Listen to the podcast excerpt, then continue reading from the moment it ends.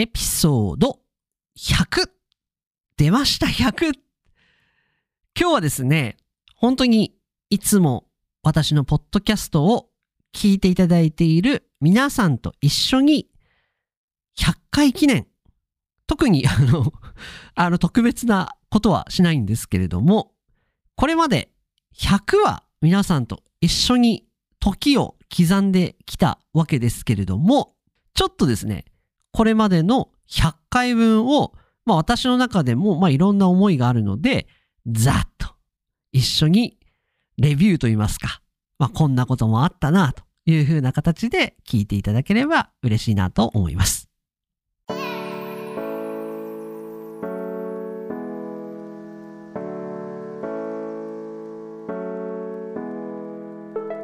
世界の皆さん、こんにちは、こんばんは、おはようございます。ポッドキャスターのカイチです。いつも世界各国からカイチと学ぶ生の日本語を聞いてくださり、本当にありがとうございます。改めまして、ポッドキャスターのカイチです。いつも本当にあの、言ってますけれども、いつもこのポッドキャストを聞いてくださって、本当にありがとうございます。オープニングでも話しました通り、今回、なんと100回目、100、エピソード100ですね、の放送となります。2021年の4月なので、まあ結構前ですね。結構前に始めまして、まあでもまだ1年経っていないポッドキャストなんですけれども、なんとかかんとか、ここまでたどり着くことができました。これも皆さんが聞いていただいてる。そのフィードバックがあるから100話まで続けることができました。そんなわけで今日は皆さんに感謝の気持ちも込めまして、今まで放送しました100話分をですね、まあ私が思い入れがあると言いますか、まあこんなこともあったなということを一緒にこう振り返っていければなというふうに思います。なので、今日はですね、なんと、いつも台本を用意して語っているんですけれども、今日はですね、ほぼフリートーク状態になりますので、間違いがあるかとは思いますけれども、何卒ご容赦ください。それでは、今日も張り切っていきましょう。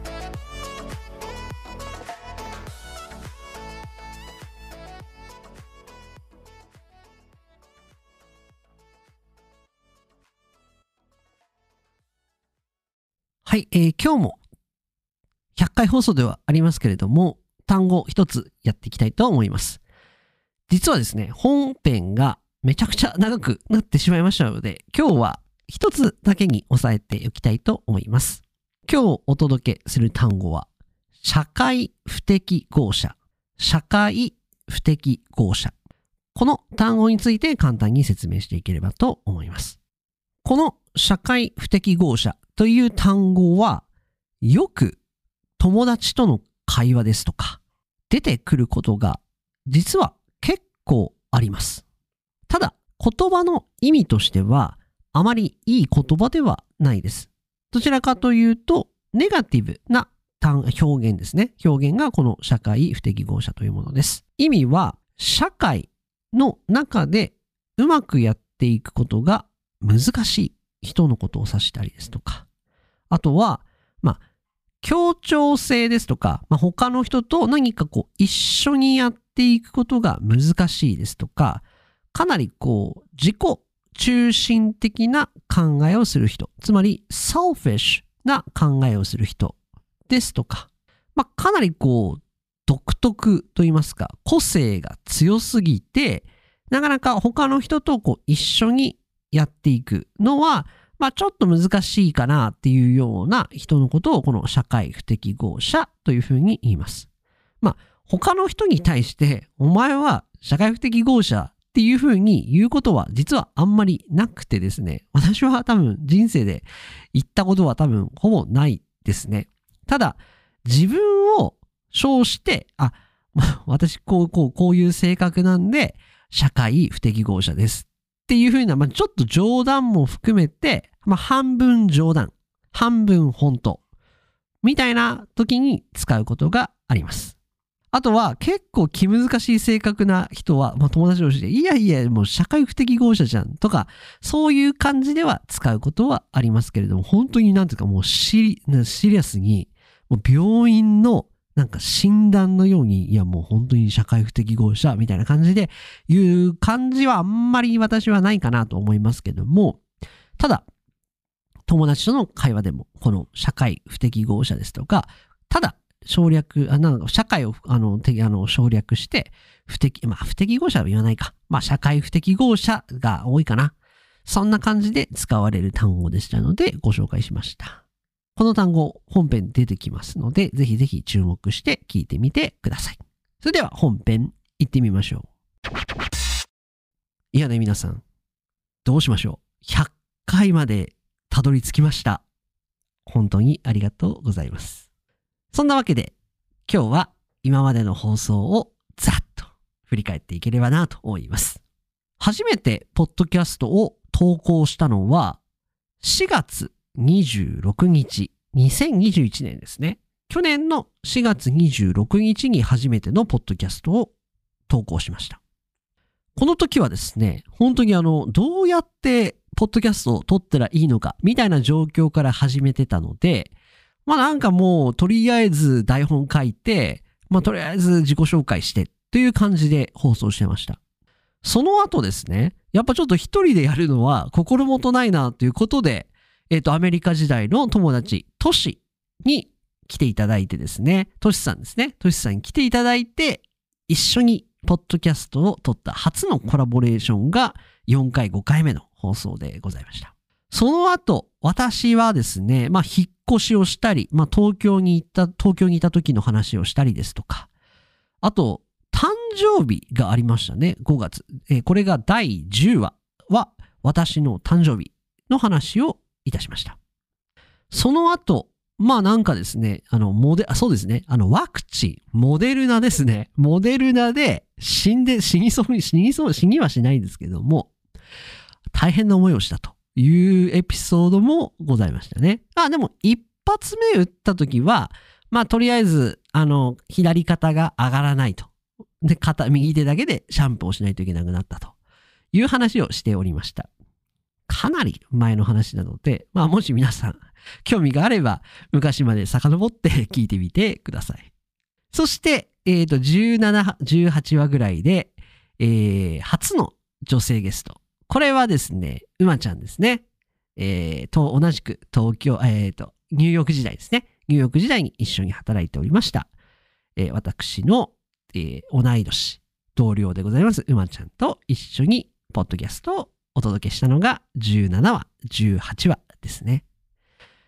うまちゃんも非常に人生経験豊かで、非常に面白いポッドキャストでしたので、これを、まあ女性の方であ日本人の女性ってこんな喋り方するんだと思われる方もいらっしゃると思うので、ぜひ参考にしていただければと思います。その後、いろいろやってまいりましてですね、まあ、私この中で非常にいいなと思ったのは、私、私自身ですね。私自身のおすすめは、どこら辺かなと言いますと、えっ、ー、とですね、まあ今、あの、ポッドキャスト、自分のポッドキャストを見返しているんですけれども、非常に私は、私がですね、私が力を入れて作ったっていうのはあれなんですけれども、えー、第32話ですね。エピソード32話。で、これもうこれで大丈夫。え、日本語ですね。日本語、もうこれで大丈夫。えー、もう大丈夫。これで居酒屋マスター。というのを語っておりました。これはですね、あの、日本に来られて、多分皆さん、あの、居酒屋に行くと思うんですよね。で、私も、やっぱり、あの、クアラルンプールですとか、ジャカルタですとか、まあ旅行に行った時に、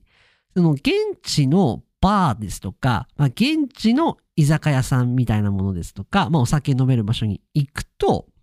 やっぱりこう、何ですか、ローカルの感じを味わうことができるっていうのは、やっぱり外国人からすると、やっっぱすごい、こう、楽しいなっていうのは私感じてたんですね。なので、やっぱり日本で、やっぱりこう、ローカルのこのジャパンの感じを感じていただける場所としては、やはり居酒屋っていうのは非常にこう、いい場所だなというふうに思ってまして、で、特にこう、狭い、ちょっと汚い、でも焼き鳥が美味しい。こういう居酒屋さんっていうのは、やっぱいいなと思っていて、私もですね、日本人だけども、やっぱ日本日本の居酒屋っていうのはいいなと思っていて、でも、ちょっとこう、なんていうんですかね、ハードルがあるっていうか、なんかこう特殊なフレーズがたくさんあって、日本人の例えば友達と居酒屋さんに行くと、なんかわけわかんない時ないですか？俺私結構、はって思う時あるんですよね。な、な、全員生でいい？みたいな。え、全員生で行く？みたいな。え、なんで、その、何？何生？みたいな。思いません？皆さん。僕、私結構思うんですよね。なんでいきなり俺のオーダー勝手にビールにしてんの？みたいな場合があったんで、まあそういう、なんですか、面白い日本の文化も含めて、あの、32は居酒屋お届けしてるので、まあもし、あの、お時間がある方があれば、32まで戻っていただいてですね、えー、聞いていただければなというふうに思います。その後ですね、まあ自動販売機、ハンバーガーが自動販売機で買えるですとか、で、私が昔バイクでツーリングした時、なんて話もしましたね。で、40話ぐらい、40話台で何が出てくるかと言いますと、私の相棒、今使っております、このマイクロフォン、コンデンサーマイクロフォンが到着しましたのがこの40話ぐらい。なので、このあたりから音声がちょっと良くなっているはずなんです。しかし、新しいマイクのセッティング方法をミスりまくったせいでですね 途中までとんでもないセッティングで録音してたので、いい、せっかくいいマイクなのに、音があんまり良くない、音がブレるっていうのが、まあ、未だにありますけども、未だにあるんですけども、今よりさらに音が悪かった。それが40話台ですかね。あの、この場を借りて謝ります。えー、皆さん大変申し訳ございません。今後はちゃんと、えー、セッティング気をつけます。そんなわけで、まあ、このあたりからだいぶこう音声も気を使うようになりまして、そして、えー、このあたりで、あの、小室圭さんですとかの話がありましたね。小室圭さんが、えっ、ー、と、天皇の天皇家の中の方が、まあ、小室圭さんと言われる方と、まあ、ご結婚されてニューヨークに行くということで、まあ、私、ニューヨークで不動産会社で働いてたので、まあ、そういったところを、まあ、語ってみたというのが、まあ、50話題でしたね。そして、60話題に行きますと、60話題ってあれなんですけども、あ、私のおすすめのエピソードありました。エピソード61。日本の謎すぎるお土産文化。これはですね、私結構力を入れて 結構、毎回力入れてくださいよっていう話ですよね、皆さん。毎回お前、ちゃんとやれよっていう、あの、クライムは分かっているんですけれども、特に、あの、私の、あの、心からの叫び。やばいよ、日本、日本やばいぜっていうのを心から言いたかったのがこのエピソード61 December 3rd 2021ですね。これは今でも私悩み続けている、いるものですね。なんでかっていうと、あのやっぱりこう日本、日本を悪く言うつもりはないんですよ。これはもう大前提で、日本を悪く言うつもりはないんですけれども、こう、え、それは違うんじゃないのっていうのはやっぱ結構あるんですよ。でも日本の人って、なんていうんですか、あのー、非常にこう表現が難しいんですけども、もうた耐えるっていうんですかね、我慢するっていうかもうそれが当たり前だから仕方ない、仕方ない私がむしろ間違っているみたいな感じでこう生きている方が多いのかなと思うんですね。なので、まあ、ちょっと違うなっていうこう違和感があっても、あんまりこうだ表情に出さないっていうか、こう口に出さないというか、私の場合はダメですよね。こう、だから私みたいな人は、やっぱりあんまりこう日本では生きづらい。生きていくのが難しい人種。つまり、社会不適合者。これ、社会不適合者。これすみません。あの、今日の一言フレーズで取り上げさせていただきます。一応今日、あの、一言フレーズやりますので、あの、多分、冒頭にとあの飛んでると思いますけど。そんなわけで、えー、エピソード61。日本の謎すぎるお土産文化。これは、あのー、おすすめのエピソードでございます。その後、結構、あの、ご飯の内容が 増えまして、この時は多分お腹空いてたんだろうな。私、なんか、やっぱ12月って寒いからお腹空くんですかね。なんかそんな感じのエピソードですね。で、この頃に、えっ、とですね、えっ、と、まあ、一眼カメラですとか、買いましたね。そうですね。あ、そうなんです。今、あの、今回の100回放送に合わせて、本当はですね、あの、皆さんにメッセージをどうしても送りたくて、あの準備はしていたんですね。あの、以前から動画を出しますという話はしてたんですけれども、何が起こっているかと。あの、これは、あの、なかなか、あの、ポッドキャストだけでは伝わらない部分なんですけども、では一体私の開地に何が起こっているかと言いますと、なんでそんな動画が遅れているのかと言いますと、まあ、パソコンを買い替えるって話になったんですけども、なんで、まあ、パソコンを買い替えるのかという話になるんですけども、今使っているレノボさんなんですけども、私が使っているま。このパソコンが、まあ、スペックが激低いんですよ。激遅い。で、ちょっと動画を編集できるようなパソコンではないわけでございまして、で、一応パソコンを新しく買うと。で、結果、えっ、ー、と、MacBook Pro 買ったんですよ。でも、コロナのせいなのか、半導体のせいなのか、パソコンが来るのが2、3ヶ月ぐらいかかるっていう風に今出てまして、なので、全然まだ進まないと。なので、すいません。あの、動画に関しては編集まだできないので、あの、もうちょっとお待ちください。長い目で。ただ、非常に、あの、自分でも納得できるぐらい、いい放送って言いますか、いいものをお届けしたいなと思っておりまして、そこも含めてお待ちいただければなというふうに思います。ただ、やっぱ編集とかできないので、その辺はやりながら学んでいこうかなというふうに思っております。話戻りまして、エピソードの話に戻りますと、70話題で年が変わります。2022年、今年ですね。今年に変わっていきます。そして80代、80話題に行きますと、私の親知らずがとんでもなく痛いと いや、これは本当にですね、あの、皆さん気をつけてください。親知らず。あの、いきなり来るので、本当に気をつけてください。痛すぎた。まあ、80話台。このあたりは、えっ、ー、とですね、私のカナダの時の、えっ、ー、と、まゆみ先生ですね。まゆみさんが出てきたのが、エピソードですね。まゆみさんが出てきたのは、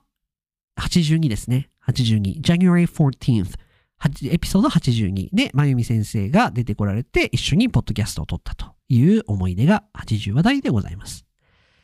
あと、面白かったのは、エピソード84話。何でもいいよは何でもよくない。これは、本当に、あの、分かっていないといけない文化だなと思います。日本人の使う何でもいいよっていうのは、実は何でもよくないと。本当そうなんですよね。この辺、なかなか、あの言葉と日本人の感情が一致していない。つまり、心に思っていないことを言う文化。文化ってわけじゃないですけど、なんで多分そう言うのか、この時に触れられていなかったんですけれども、なんでそういうふうに、なんていうんですか、心に思っていないことを言うのかというところの深いところは、すいません、ここの84話で説明できていなかったかなと思うんですけども、やはり心の奥底には相手をリスペクトするっていうのはやっぱり含まれているのかなというふうに思います。なので、まず自分が何を食べたい、何をやりたいっていうふうに自己主張をするのではなくて、まず最初に相手、話している相手方に対して、まあ、相手方がどういうことをしたいか、相手方が何をしたいかっていうのを優先したい、したいとか、まあそういう文化なのかな。相手のことを気遣うっていうのが、やっぱこの根底に一番心の底のベーシックなところにあるので、まあ、何でもいいですよ。あの、まあ、とりあえずあなたの意見を聞かせてくださいみたいな感じになるのかなというふうに個人的には分析しております。as a native Japanese としてですね。そして最近の90話ぐらいになってきますと、まあ、山手線をざっとやりましたけども、もうこれ、山手線全部覚えとけばですよ。もう、あの、日本人と話していても、まあ問題ないと。問題ないって何が問題ないかってあれなんですけども、これだけ山手線の駅をざっとわかる人って、日本人でもそんなにいないんですよね。なので、こう話して東、まあ、東京の、申し訳ないです。東京の場合だけになっちゃいますけども、あ、でも大阪は大阪でこう、サークルで走ってる電車あると思うので、そういうやっぱ電車の駅を覚えているっていうのは、非常にこう会話がこうパンパンパンパン進むんで、あ、この人、日本通だな、みたいな。あ、この人、レベル高いな、みたいな感じで、私は思っちゃう。あ、この人ちょっとレベル高いっていうか、ほん、ほん、本当だ、本当の、本当の日本人だ、日本人に近いっていうふうに思うので、これはいいかなというふうに思います。そして、この90話題、特にあの最近のエピソードでおすすめなのが、やはり94話。これは私結構あの自分で喋っていて、私自身ですよ。私自身が喋っていて、ほんとわけわかんねえなっていうものとして、やはりお土産ですとかギフトを渡すときに使うつまらないものですがと言われるこの単語、単語でフレーズですね。これは本当意味わかんないなと思って、まあ結構イライラしながらたまに使います。まあお客さんがこのポッドキャスト聞いてた時に、私、つまらないものですがって言ったら こいつ、心に思ってもないことをペラペラと、と。まあそう思われて、まあ仕方ないんですけども、まあこの94話は非常に、えー、なかなかこう、日本を理解する上で、結構こう深いところ、私、日本人は何を考えているのかですとか、なんでこんな表現があるのかっていうところを語っていたので、これはおすすめのエピソードだなというふうに思います。そんなわけで気づけばもうですね、20分近く話してしまっておりまして、ま、ちょっとまた長いなって思われるのはあれなんですけども、いや、あのー、最後、まとめになりますけれどもですね、あのー、改めまして、えー、始めたポッドキャストをですね、始めた時は、あのー、100話まで来れるっていうのは本当にイメージしていなくてですね。もう毎回全力。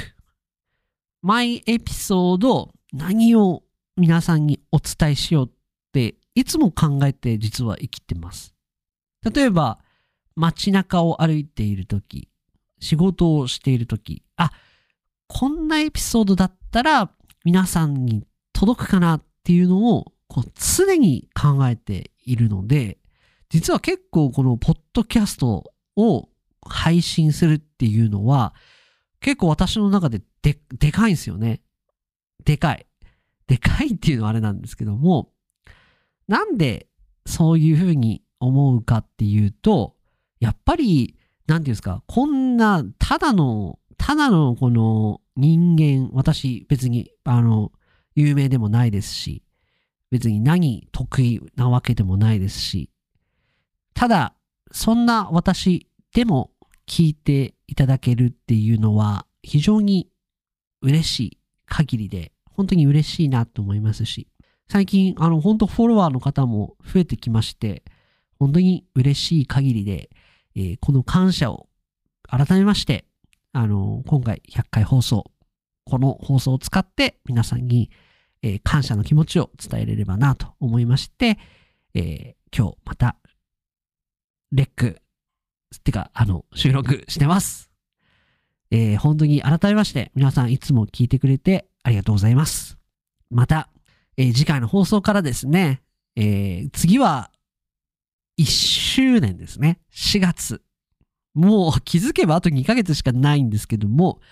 し、本当にじゃあ次は4月までなんとかこの放送を続けれるように頑張っていきたいと思います。ちょっと長くなってしまいましたけれども、これで100回の記念放送を終わりたいなと思います。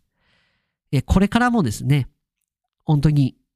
温かい目で、温かい目で温かい心でですね、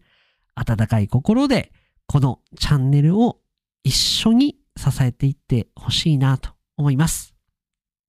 ここまで聞いてくれて本当にありがとうございました。